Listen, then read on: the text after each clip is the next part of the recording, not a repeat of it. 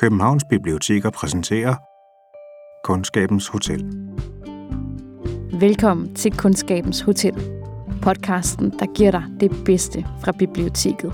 En musik gjorde sig løs og gik i yrende snø med lange steg. Alting på vandring mod torn se. Han åbnede tilværelsens kilder og underjordiske kanaler, søgte aldrig væk fra virkeligheden, men dykkede ned i den, som en dykker gransker fartøjets underside. Sådan skrev en ven i et mindeord for den Nobelprisvindende svenske digter Thomas Tranströmer. Tranströmer var, udover at være digter, både psykolog og musiker. Hans digte er på en måde ret enkle og imødekommende. De skaber tit genkendelige hverdagsstemninger, og så klinger de bare godt, som stykker af musik. Men samtidig så er der meget mere på spil. I de sproglige billeder lurer os alt det, der er meget større, og som pludselig river os ud af det fortrolige og velkendte. Men det er jo noget med at søge ind i det, der næsten ikke er til, der ikke har nogen ende i dig selv, ikke? Det her er Søren. Sammen med tre andre, Solvej, Lars, Erik, har han samlet en lyrikklub, der hver måned læser et lyrisk værk og mødes på Brønshøj Bibliotek for at tale om deres oplevelser. Der er masser af ja, masser. Ja. Hvor mange dage kan vi blive her? Der var chokoladekringler og kaffe på bordet, da klubben mødtes for at tale om deres oplevelse af Thomas Tranströmers samlede digte. Han skal virkelig læses langsomt. Med Lyrikklubbens samtaler, med smagsprøver fra digtene og med små nedslag i digterens eget liv, vil vi prøve at tage et blik på verden gennem Tranströmer. Du skal høre om natur, musik, om sprog og om, hvordan en hjerneblødning pludselig bremsede digterens sprog. Vi kommer forbi en violin i sin sorte kasse, de blå anemoners stille fest, smil bag opslåede kraver og begravelserne, der bliver flere og flere som vejskiltene, når man nærmer sig en by. Nu, nu må vi jo gøre det lidt. Jeg ved ikke, hvem der vil starte. Vil du, Solvej? Ja, altså... Ja, det digt, der hedder Præludium, mm-hmm. viser den måde, som Tranströmer øh, skifter. Altså, hvordan man bliver revet ud af en sammenhæng og overrasket.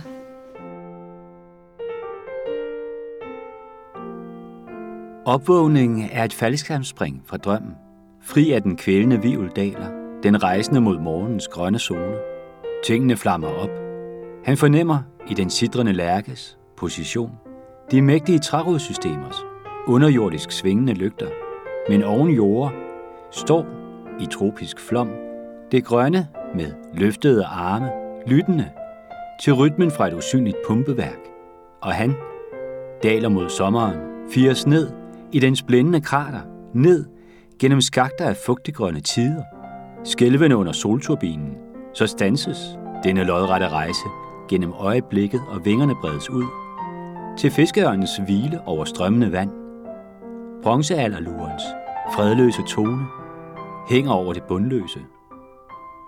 I dagens første timer kan bevidstheden omfatte verden, som hånden griber en solvarm sten, den rejsende står under træet, vil efterstyrtet gennem dødens hvirvel, et stort lys foldes ud over hans hoved.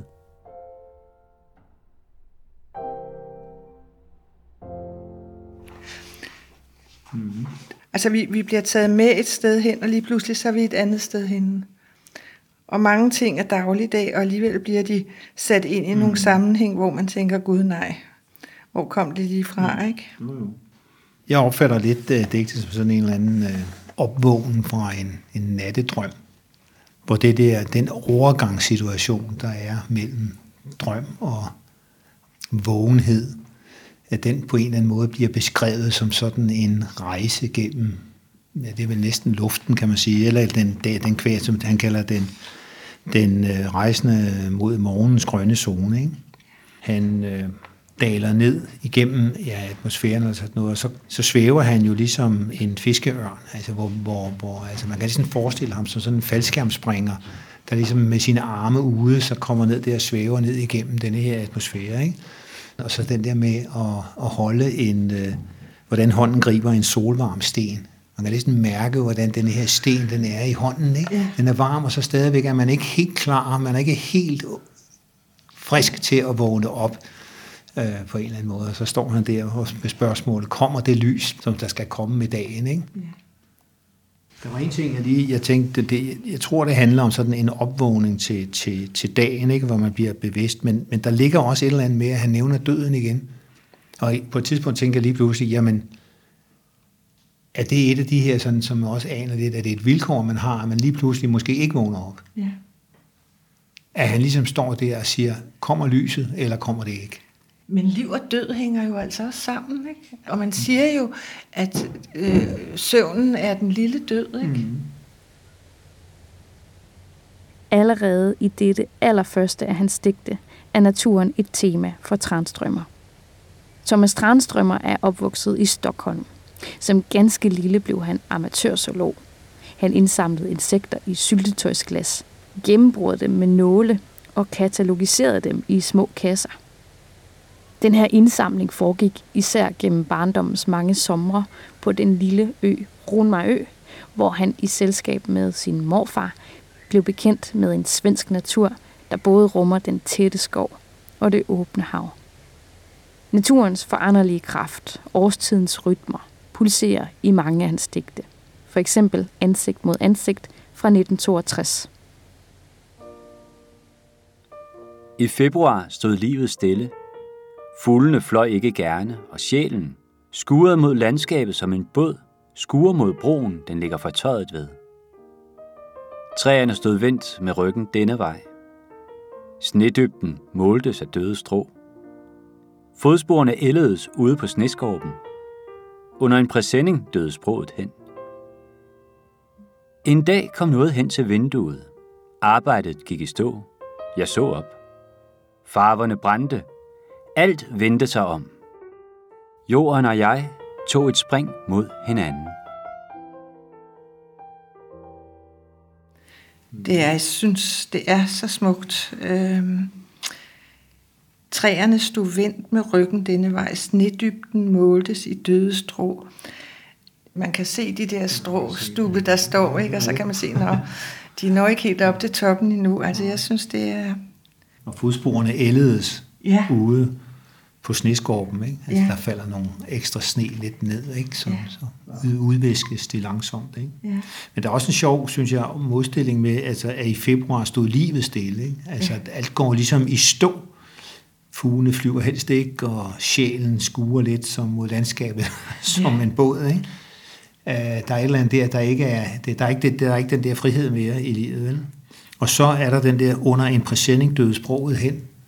Altså ligesom om, der, der så bliver en sammenhæng mellem, øh, hvad kan man kalde det, livet og sproget. At, at livet opstår, når sproget er med, ikke? Ah, men her bliver det gemt lidt væk i februar. Det er under en præsending, så der er noget, vi ikke rigtig får sagt. Og så en dag kommer det, ikke? Kommer der, ja, noget hen, hvad det noget så er, ikke? Arbejdet gik i stå, jeg så op. Farverne brændte, der sker noget livgivende. Alt, alt vendte sig om, ikke? Jorden og jeg tog et spring mod hinanden. Altså måske det der meget organiske, der ligger i, i hele jorden.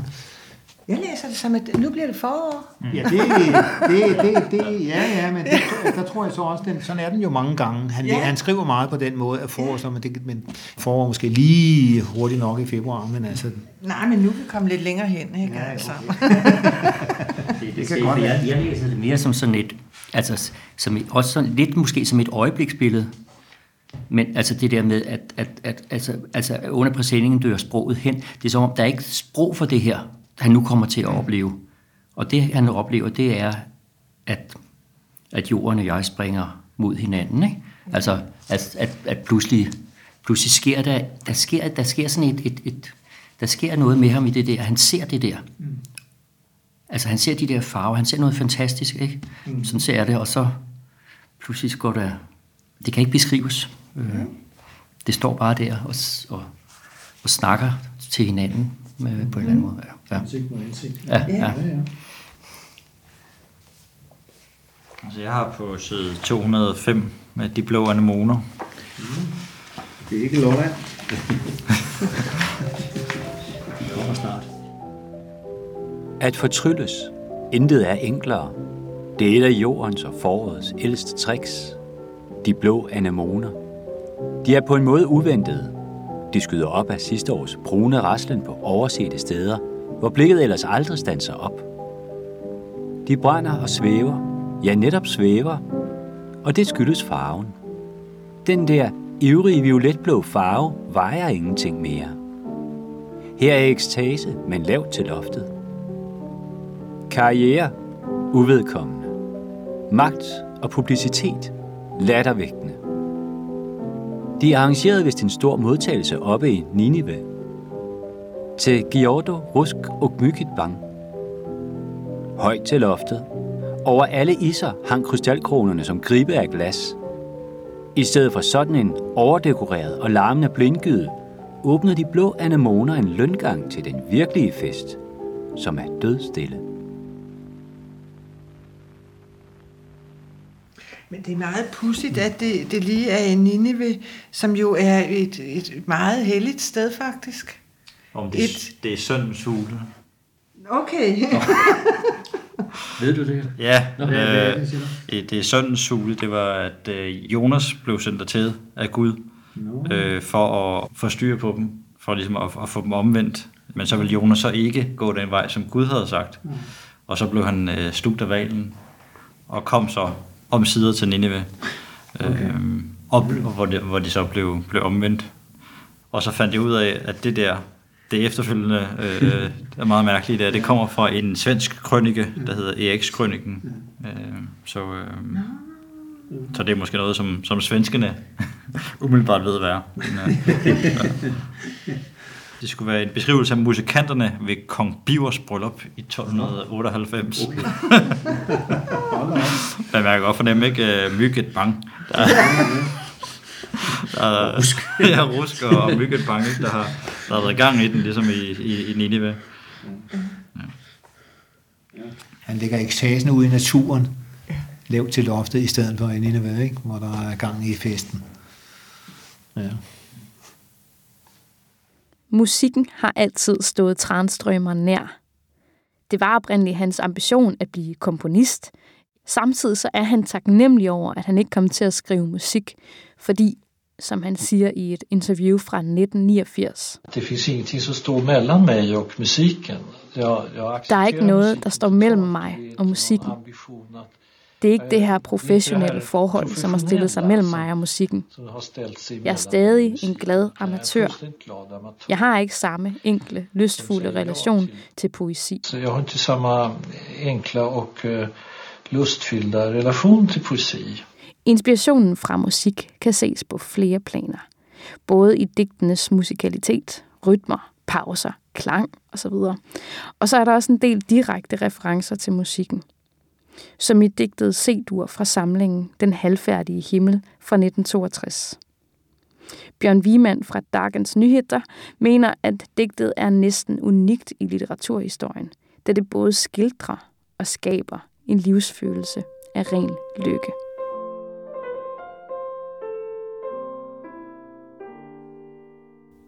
Da han kom ned på gaden efter kærlighedsmødet, hvirvlede sneen i luften. Vinteren var kommet, mens de lå hos hinanden. Natten lyste hvid. Han gik hurtigt af glæde. Hele byen skrånede. Forbipasserende smil. Alle smilede bag opslåede kraver. Der var frit. Og alle spørgsmålstegn begyndte at synge om Guds tilværelse. Sådan syntes han. En musik rev sig løs og gik i hvirvlende sne med lange skridt. Alting på vandring mod tone C. Et dirrende kompas rettet mod C. En time oven over smerterne. Det var let. Alle smilede bag opslåede kraver.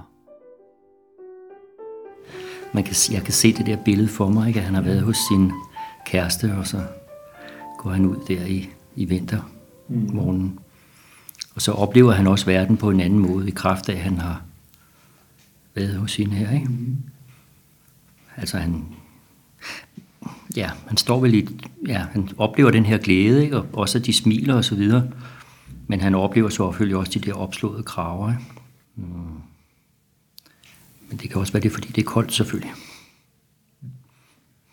Ja, jeg synes man man genkender det meget. Altså sådan et et rigtig godt kærlighedsmøde, ikke? Og så kommer man ud i verden, og så ser verden lige pludselig helt anderledes ja. ud. Ikke? Og det kan da godt være, at de har slået kraverne op, men det er jo fordi, de fryser og har ikke oplevet det her kærlighedsmøde, altså. Og alle spørgsmålstegn begynder at synge om ja. Guds tilstedeværelse, ikke? Som, der var den, ikke? Eller, ja. Ja.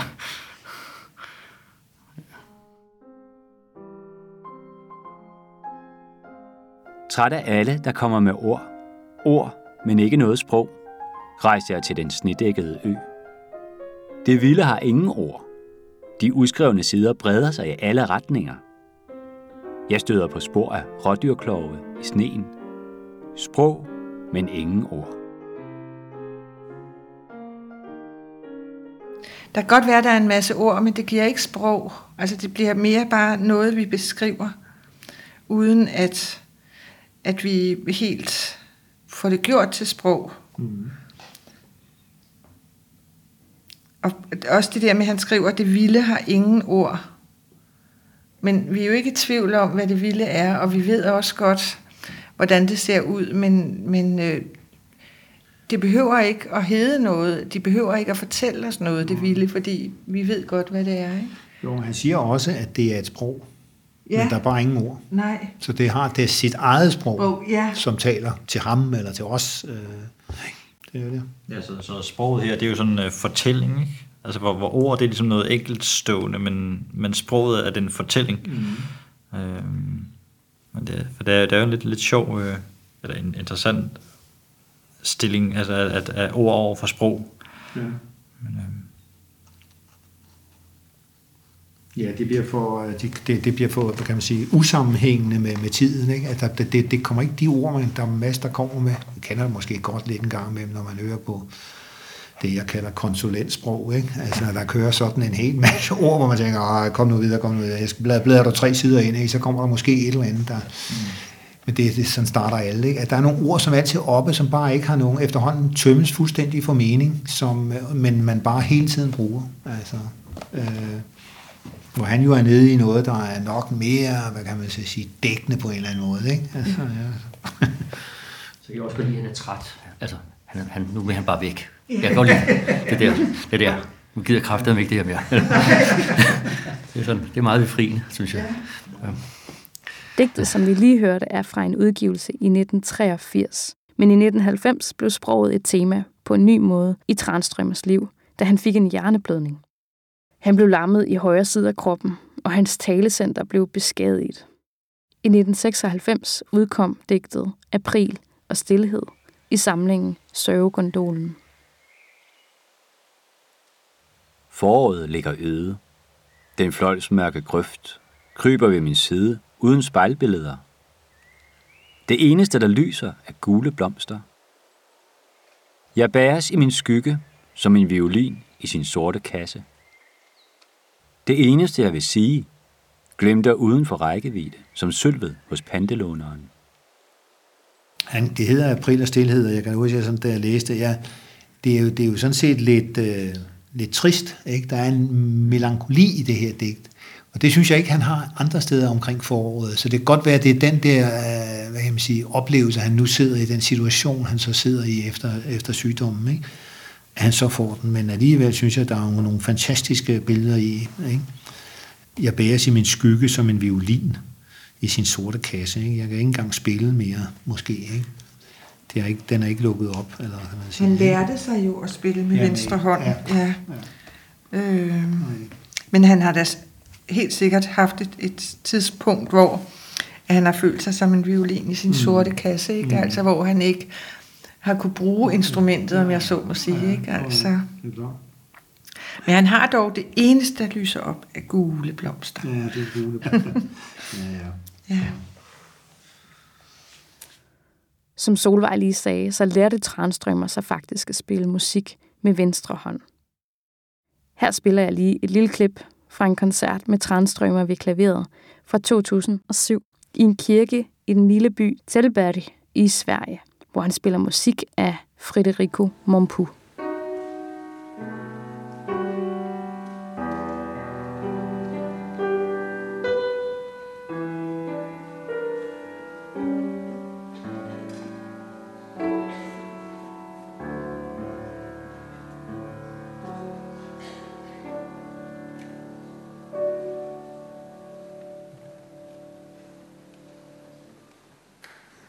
Thomas Tranströmer døde i to tusind og femten i en alder af treogfirs. I to tusind og fire, altså elleve år før sin død, udkom digtet Sne falder. Begravelserne kommer tættere og tættere som vejskiltene, når man nærmer sig en by. Tusinder af menneskers blikke i de lange skyggers land. En bro bygger sig langsomt ret ud i rummet. Jeg tænker sådan lidt, at når man når op i en alder, så er man jo måske også tit sådan til, til sådan, hvad kan man sige, den slags seancer, mm. hvor, hvor, som kommer hurtigere og hurtigere, ikke? Som vejskiltene, ikke? Når man kører ind i en by. Det er jo, også, det er jo sådan set meget flot set, ikke? Og tusinder af menneskers blikke i de lange skyggers land er jo også øh, en af det. Jeg så, kan jeg så ikke måske helt føle, hvad han mener med, at en bro bygger sig langsomt ret ud i rummet. Men en, en bro er jo, er jo en overgang. Altså ja, når, man, når man går ud på en bro, så kommer man jo et andet sted ja. hen, ikke? Og der er jo en, en bro for nogle mennesker fra jorden til himlen, ikke? Ja, ja, eller det, det er, ja. til det hinsides. Han skriver også, at den bygger sig langsomt. Altså, at den, mm. det er ikke sådan helt tydeligt endnu, at han skal op på broen, men han er godt klar over, at den er der, ikke? Du kan låne Tranströmers digte på Københavns Biblioteker. Hans samlede digte findes både som bog og som e-bog på e-Reolen. Hvis du vil læse om Tranströmers digte, ligesom jeg har gjort til den her udsendelse, kan du også låne Staffan Bergstens Thomas Tranströmer et digterportræt, eller du kan læse et portræt på forfatterweb punktum d k, hvor du kan få adgang via dit biblioteks login. Nu, nu har du fået varme ører. Ja, jeg har fået varme ører. Kundskabens Hotel er produceret af Københavns Biblioteker. Mit navn er Anne Jeppesen. Tak til Lyrikklubben i Brønshøj. Hvis du har lyst til at være med i klubben, kan du kontakte Brønshøj Bibliotek, eventuelt Karen Skorp. Vores oplæser var Jakob Kjær. Jeg kan godt lide, at du faktisk går lidt i selvsving på den fede måde. Vores kendingstrack er lavet af Ykrid Elms. Vi brugte også en række klassiske klaverstykker, de fleste fundet på museopen punktum org. Det var Beethovens opus to nummer tre, anden sats spillet af Paul Pittman, anden sats af Mozarts sonate nummer ti i, ja, C-dur af Vadim Chermovitch. Det var en sarabande i Bachs første partita spillet af Chiara Bertoglio. Det var en arie i A-mol af Bach spillet af Brendan Kinsella. Og endelig så var det Bachs Jesu bleibet meine Freude i en god gammel indspilning af Dinu Lipatti. Så spillede vi jo som nævnt også en lille bid fra en koncert i Tellberg fra to tusind og syv af Tranströmer selv, fundet på YouTube. Jeg citerede også fra et interview fra nitten niogfirs lavet af Anne Victorin.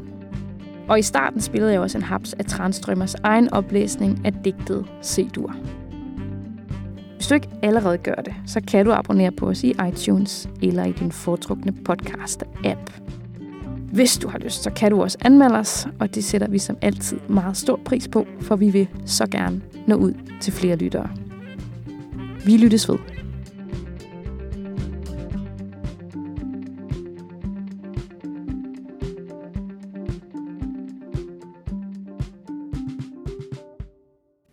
Istället för en sådan överdekorerad och larmande återvändsgränd öppnar blåsipporna en lönngång till den verkliga festen som är dödstyst.